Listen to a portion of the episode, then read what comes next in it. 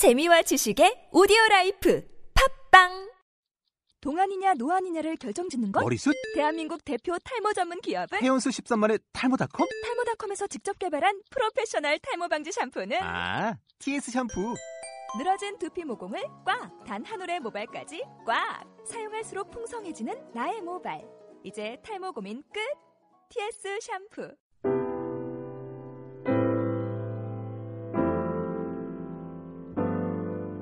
오늘의 본문은 요한복음 18장 15절로 27절까지의 말씀입니다. 말씀은 정인수 담임 목사님께서 전해 주시겠습니다. 이 시몬 베드로와 또 다른 제자는 항상 예수님을 따릅니다. 근데 여기서 또 다른 제자, 이것은 요한을 얘기합니다. 요한.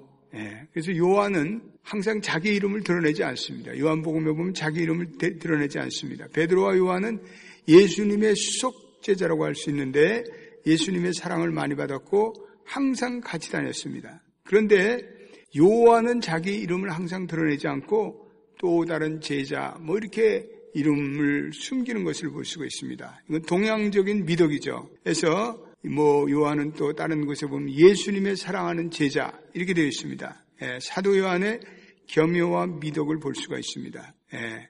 근데 오늘 보니까 베드로의 그 떨고 있는 비겁한 장면을 오늘 기록하면서 차마 그 예, 베드로의 무서워서 들어가지 못했다 이런 것을 쓸 수가 없어서 거기 보니까 베드로는 문 밖에 서 있는지라 이렇게 되어 있습니다. 예, 거기 줄, 줄 거놓으세요. 베드로는 문 밖에 섰는지라 그러나 이 제자는 예수와 함께 대지상 집들에 들어가고 이거는 벌써 예수님과 요한은 한 고난에 그 어, 동참한 예수님의 고난에 동참하는 요한의 모습이고 베드로는 문 밖에 멀찍이 떨어져 있는 모습을 보고 있습니다. 예. 마태복음 26장 58절에도 베드로는 멀찍이 따라갔다 이렇게. 이 베드로의 심리적인 상태를 잘 보여주고 있습니다. 예, 멀찍이 따라갔다. 오늘도 18절에도 그런 베드로의 사이콜로지, 예, 베드로의 심리가 잘 드러났잖아요. 18절도 한번 읽어보겠습니다. 시작. 그때가 추운 거로 종과 아랫 사람들이 불을 피우고 서서 쬐니 베드로도 함께 서서 쬐더라. 예. 그러니까 문 밖에 서 있는 베드로, 예. 그 다음에 군중과 함께 불을 쬐고 있는 베드로, 멀찌감치 떨어져 가는 베드로, 예. 이건 미온적인 믿음의 상태죠. 고난을 당할 준비가 안 돼 있는 거예요. 예. 지금 예수님을 바짝 따라가도 부족한데 미온적인 믿음, 예. 또 어, 베드로의 지금 심리적인 상태, 방황하고 있는 거예요. 갈등을 겪고 있는 거예요. 예수님의 고난에 동참할 수 있는 마음의 준비가 안 돼 있어요. 예. 그래서 오늘 그러한 이 포인트, 예, 요한은 안으로 들어가고 베드로는 문 밖에 섰다. 베드로와 요한의 영적인 심리적인 상태를 묘사하고 있습니다. 성경은 그러기에 아주 굉장히 흥미롭고 인간의 심리를 잘 다루고 있습니다. 여러분 성경만큼 인간의 심리를 잘 다룬 책은 없습니다. 성경을 읽으면서 우리가 그것을 간파해야 돼요. 그런 것들을 여러분들이 읽으면 성경의 큰 은혜를 받을 수가 있습니다. 베드로는 불을 쬐고 서 있는 베드로의 모습을 볼 수가 있습니다. 예. 그런데 이런 미온적인 믿음은 시험이 따릅니다. 내가 믿든지 말든지 이걸 분명히 해야지 믿을 바에는 적극적으로 믿고 그 꾸준하고 덥든지 타든지 한결같이 믿어야지 문 밖에 서 있는 시험, 예, 헌신과 결단이 없는 믿음, 미온적이며 불투명한 믿음을 가리킵니다. 예, 이런 믿음은 나도 모르게 시험을 받아요. 예, 그러니까 우리는 예, 믿으려면 정말 뜨겁게 믿고 열정적으로 믿고 변함없이 믿는 여러분 되시기를 축원합니다. 예, 오늘 보니까 예수님, 예수님의 모습은 또 그와 대조적인 모습을 보이고 있습니다. 예, 20절 한번 읽어보겠습니다. 시작. 예수께서 대답하시되 내가 드러내놓고 세상에 말하느라 모든 유대인들이 모이는 회당과 성전에서 항상 가르쳤고 은밀하게는 아무것도 말하지 아니하였거늘 예. 이 베드로의 모습과는 대조적으로 예수님은 당당해요. 나는 모든 유대인들이 모이는 회당과 성전에서 내가 항상 가르쳤고 나는 은밀하게 아무것도 하지 않았다. 난 드러내고 했다. 공개적으로 했다. 예. 예수님의 당당함, 예수님 모든 사역을 공개적으로 했습니다. 그리고 밝은 곳에서 숨김없이 하셨습니다. 숨기는 사람들은 뭔가 잘못된 뭐를 숨기고 음침하게 뒤에서 뭐하고 이런 것들 다 잘못된 거예요. 예. 그래서 베드로의 비겁함, 베드로의 그 은밀한 자기 어떤 위축 뭐 이런 것과는 달리 예수님의 모습은 은밀하게는 나는 아무것도 하지 않, 나는 당당하게 나는 할 말을 하고 내 자의식을 밝히고 예, 예수님의 어떤 당당한 모습이죠.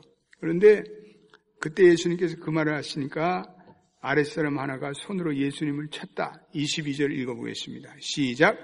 이 말씀을 하심에 곁에 있던 아랫사람 하나가 손으로 예수를 쳐 이르되 내가 제사장에게 이같이 대답하느냐 하니 예, 참 참담한 말씀이죠. 예, 예수님께서 그 잘못한 것을 증거한 예수님께서 그러니까 예수님께서 오늘 그 잘못한 것을 말하라. 내가 뭘 잘못했느냐. 그리고 어찌하여 나를 치느냐. 저는 이 말씀을 읽어가면서 가슴이 아프. 예, 온 세상의 구주께서 인간의 인간의 손에 의해서 마심을 당한 손으로 치는 거 어떻게 쳤는지 모르지만 뺨을 쳤는지 머리를 쳤는지 알 수 없지만 참 참담한 모습 가슴이 아프.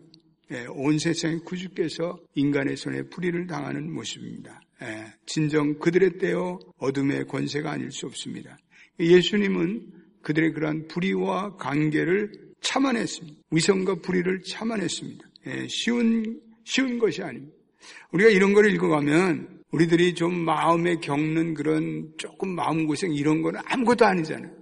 우리는 그 조금 마음에 그 이런 이, 이 상처가 있으면 그걸 가지고 그냥 울겨 먹고 그냥 내가 무슨 모욕을 그렇게 당한 것처럼 그렇게 생각하고 그런데 오늘 예수님의 모습을 생각하십시다. 그 인간에 의해서 따귀를 맞고 때림을 당하고 불의를 당하고 예, 그런 것을 보면은 예, 예수님께서는 하나님이 주시는 자이기 때문에 아버지께 순종하시고 믿음의 성취를 위해서 인내하시는 모습을 통해서 오늘 저와 여러분들이 이러한 예수님의 모습을 본받아야겠습니다.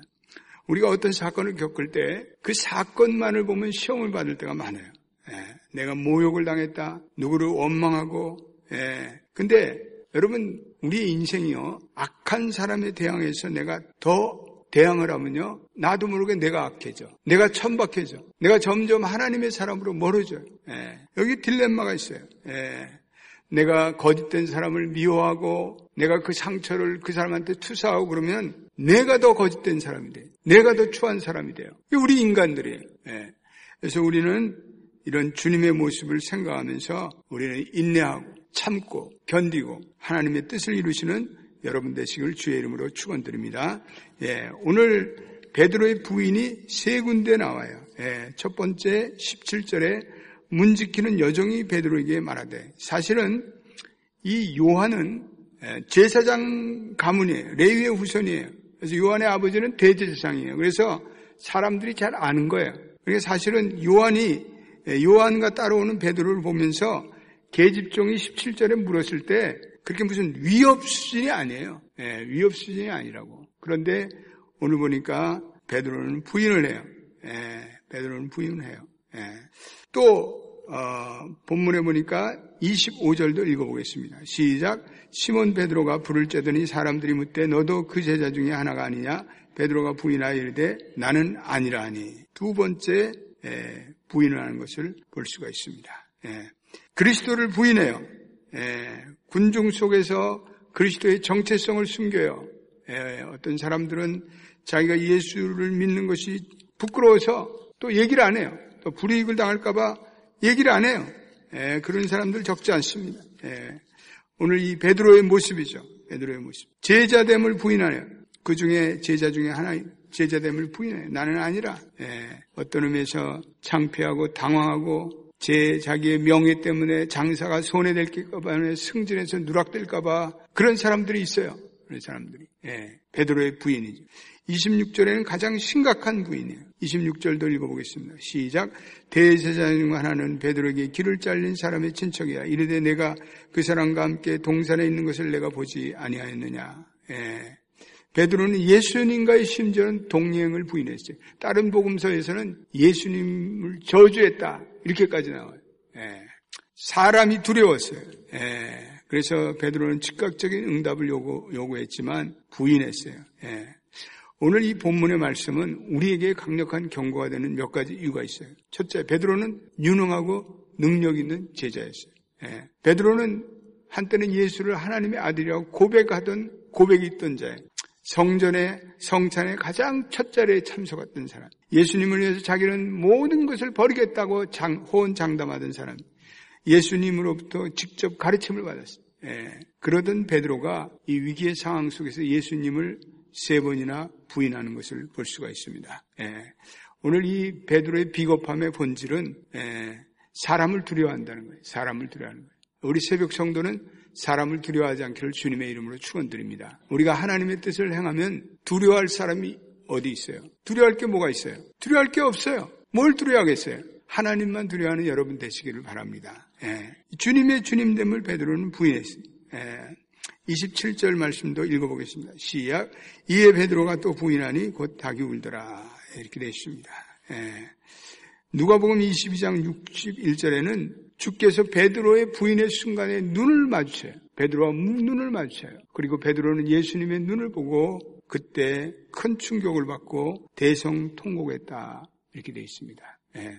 많은 학자들은 이 베드로의 참회가 이 순간에 일어났다. 예수님과 눈을 마주치는 순간에 내가 나를 세 번 부인하리라 이 말씀이 생각나 베드로는 대성통곡했다. 그때 베드로가 참된 베드로가 되는 것을 볼 수가 있습니다. 예. 때때로 우리가 시험에 빠지고 또 주님을 부인하고 우리의 행위로 우리의 삶으로 우리의 말로 부인할 때가 있는데 그때 주님께서 베드로에게 던졌던 시선으로 우리를 주시하고 있다는 사실을 우리 기억할 수 있게 되기를 바라요. 예.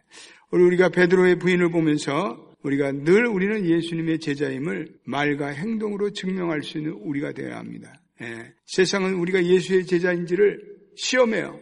그리고 그 시험을 주님께서 지켜보고 계세요. 예. 여러분과 제가 주님의 제자됨을 공개적으로 그리고 당당하게 그리고 늘 입으로 시인하며 우리의 말과 행실로 증거하며 살아가는 여러분 되시기를 주의 이름으로 축복합니다. 기도하겠습니다. 아버지, 오늘 베드로의 비겁함을 보게 됩니다.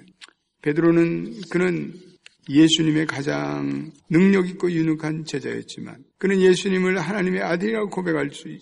그는 예수를 위해서 모든 것을 다 버리겠다고 혼장담했지만 그는 위기 속에서 사람을 두려워하고 주님의 주님됨을 부인하였습니다. 주님 오늘 우리가 이 모습을 보며 우리의 모습을 보게 됩니다. 주님 우리가 주님을 부인하는 일이 없도록 사순절에 다시 한번 주님을 따르겠다는 결단이 있게 되기를 원합니다. 인간의 손에 의해서 맞음을 당했던 주님 오늘 주님의 그 인간의 손에 의한 불의를 우리는 생각합니다. 주님 주님께서도 불의를 당하셨지만 주님은 인내하시고 위선을 참고 불의를 참하였습니다. 오 주님, 우리가 어떤 사건으로 시험을 받지만 그것을 원망하지만 주여 우리가 악한 사람을 대항하다 보면 내가 더 악해집니다. 거짓된 사람을 미워하다 보면 내가 거짓된 사람이 됩니다. 그 순간 하나님만을 생각하며 하나님의 뜻만을 묵상하는 저희들이 되기를 원합니다. 사순절을 지나고 있는 저희들의 마음과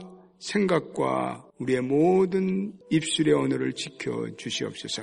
우리 합심해서 한번 통성으로 기도하겠습니다. 주여